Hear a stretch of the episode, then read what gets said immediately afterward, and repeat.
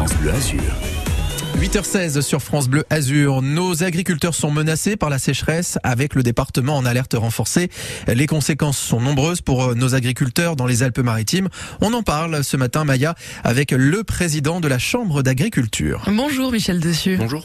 Les greens des golfs sont ouverts, il y a de l'eau dans les douches, hein, sur les plages. Ça vous choque? Beaucoup.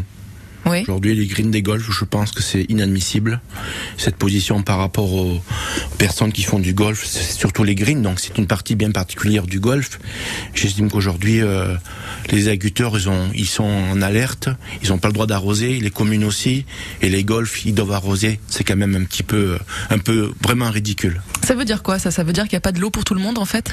Aujourd'hui, l'eau, elle est rare, et il faut, et il faut, si vous voulez, l'économiser. Et nous, en tant qu'agriculteurs, on l'économise depuis bien longtemps. Aujourd'hui, nous avons des systèmes euh, qui sont du goutte à goutte sur des cultures bien spécialisées, et on estime que l'eau, c'est pas d'aujourd'hui qu'on la gère, on la gère depuis bien longtemps. Hum. Parce que nos tomates, nos céréales, nos bêtes, ça devrait être ça, non, la priorité?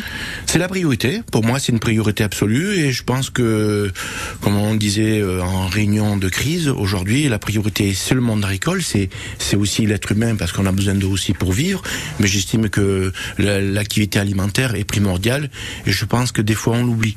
Et alors, qu'est-ce qu'on fait pour pour la remettre sur euh, en priorité? Est-ce qu'on attend plus de contrôle de, de la police de l'eau, par exemple? Je... Aujourd'hui, quand vous voyez des communes qui, qui arrosent, de manière c'est simple, hein, vous passez dans une commune, toutes les pelouses qui sont vertes et qui sont très belles, euh, eh ben ça veut dire qu'ils arrosent. Donc, euh, et il y a des communes qui ont fait le choix de pas arroser, de, de préserver l'eau pour le monde agricole et pour l'être humain aussi. Donc, j'estime que c'est c'est très bien, mais la police de l'eau doit faire des contrôles euh, beaucoup plus rigoureux par rapport à cette à cette sécheresse. Vous trouvez qu'il n'y en a pas assez aujourd'hui? Pas assez, pas assez du tout. Il y en a, il y a des, il y a des communes que je vais pas citer aujourd'hui qui font le grand jeu et que j'estime que qu'on arrose, on arrose le matin, le soir, sans sans sans arrière-pensée.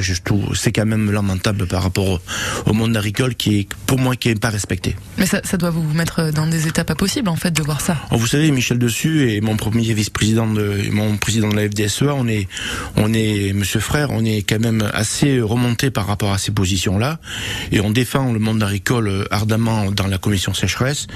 Et l'avantage qu'on a aujourd'hui, c'est qu'on a su anticiper par rapport à tout ce qui est économie d'eau, et j'estime qu'on est quand même plutôt bien placé par rapport à cette économie d'eau qu'on sait faire. Aujourd'hui, le problème qu'on a aujourd'hui, c'est l'élevage. Je pense que l'élevage aujourd'hui, il n'y a pas de il n'y a, y a, pas d'herbe en alpage, hein, donc euh, il manque d'eau, donc on travaille sur des réserves d'eau pour qu'ils puissent s'approvisionner.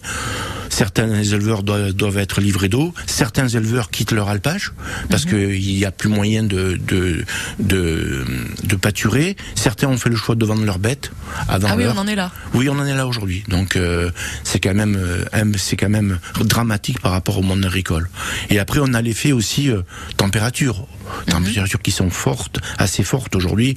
Aujourd'hui, on a prévu euh, une journée assez assez chaude. Là-dessus, il y, y a, des pertes conséquentes. Aujourd'hui, l'oléiculture en général, ben, ouais. elle est pratiquement euh, à 100%, perte à 100%. Donc, à 100%, il n'y aura pas d'olives cette année? Ben, Si vous voulez, il y aura des olives euh, pour ceux qui ont pu irriguer. Ceux qui n'ont pas pu irriguer, pratiquement la perte, c'est une perte sèche. Donc les olives tombent, tombent des oliviers. Donc c'est quand même euh, de plus en plus difficile pour, pour nos oléiculteurs. Mais c'est une grande part de l'agriculture chez nous, ça. C'est une grande part, c'est aussi un patrimoine qui s'en va et j'estime qu'il faut repenser les choses et euh, au-delà de l'économie d'eau, il faut aussi revoir d'autres cultures pour que nos agriculteurs puissent travailler dans de bonnes conditions. Là, vous nous parlez de plusieurs secteurs, vous nous parlez des bêtes, vous nous parlez des olives. Je crois qu'il y a aussi les apiculteurs qui sont touchés. On a parlé, on a, on a parlé dans nos journaux justement. Les apiculteurs sont fortement touchés parce que quand on n'arrose pas ou quand euh, quand il y a un manque d'eau, automatiquement, ben y a, les plantes sont sèches, donc ils peuvent pas Donc aujourd'hui, je pense qu'on est pratiquement à 50% de pertes déjà, et ça sera une année qui sera vraiment euh, catastrophique pour eux. Donc le moyen aujourd'hui, comme j'en discutais hier soir avec certains collègues, c'est de mettre en place la calamité agricole. C'est mmh. une aide qui, qui est de l'État, euh, mais il faut perdre 90% de la production. Donc euh, il faut, faut répondre à des critères qui sont difficiles à répondre et 90% de la production c'est quand même dramatique pour un, un, agriculteur qui soit oliculteur ou apiculteur. Quoi. Il faudrait presque perdre plus pour espérer avoir quelque chose en fait. Oui mais bon c'est pas le but. Aujourd'hui on veut vivre euh, décemment de notre travail et, et travailler dans de bonnes conditions. Donc aujourd'hui l'effet climatique est là donc il faut vivre avec euh, cet effet climatique et il faudra anticiper beaucoup de choses. Quoi. Et à part des calamités qui sont un régime spécial dont vous parlez, il n'y a pas de, de financement d'État pour l'instant prévu pour vous? Pas du tout. Donc aujourd'hui, il n'y a, a, que le, la procédure calamité agricole qui va être demandée par la FDSEA et les jeunes agriculteurs et soutenue par la Chambre d'agriculture. Mais j'estime non, il n'y a aucune procédure et il faudra faire beaucoup de, de dossiers, de papiers pour aussi argumenter les pertes directes. Et vous, et vous parlez justement du syndicat des jeunes agriculteurs.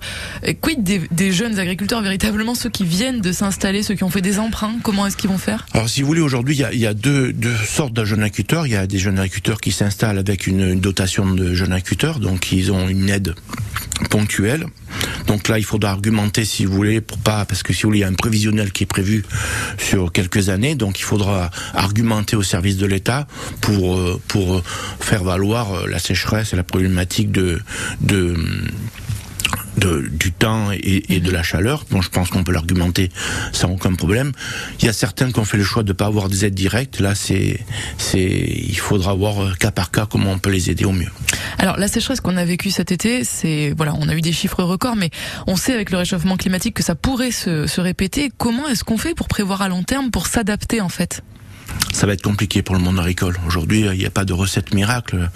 J'estime que il faut, il faut, il faut anticiper sur des nouvelles variétés peut-être, oui. voir un petit peu euh, des, des, des, nouvelles variétés, de nouvelles plantes qui résistent mieux à la sécheresse.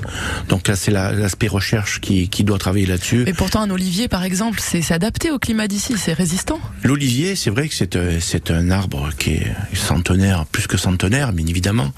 Aujourd'hui, ben, lui aussi, il a du mal, si vous voulez, il perd ses feuilles, il vient jaune, il y a des ramifications qui sèchent, donc c'est du jamais vu. Donc au-delà de la sécheresse et du manque d'eau, il y a aussi l'effet température. Donc aujourd'hui vous avez une température forte le jour, mais aussi la nuit, vous avez des nuits qui sont chaudes. Donc le, végétal n'aime pas, si vous voulez, tout ce qui est forte chaleur.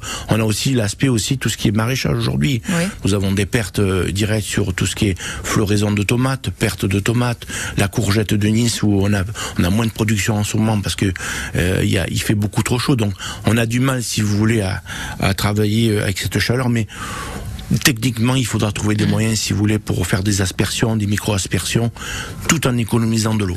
Et donc, c'est toute notre production, hein. voilà, vous, vous le dites, vous le détaillez, qui qui est menacée. Une dernière question pour finir. Vous êtes inquiet pour la suite? Je suis inquiet, oui, je suis très inquiet parce qu'en tant que président de chambre, euh, aujourd'hui, je vois, cet effet climatique qui s'agrandit. On est quand même impuissant par rapport à, ce, à, cet effet climatique. On travaille sur de la recherche, comme je vous l'ai dit, sur euh, des nouvelles techniques, mais on est quand même euh, face au climat, on est quand même. C'est difficile pour le monde agricole. Merci beaucoup, Michel Dessus, malheureusement pour ces mauvaises nouvelles ce matin. interview à réécouter.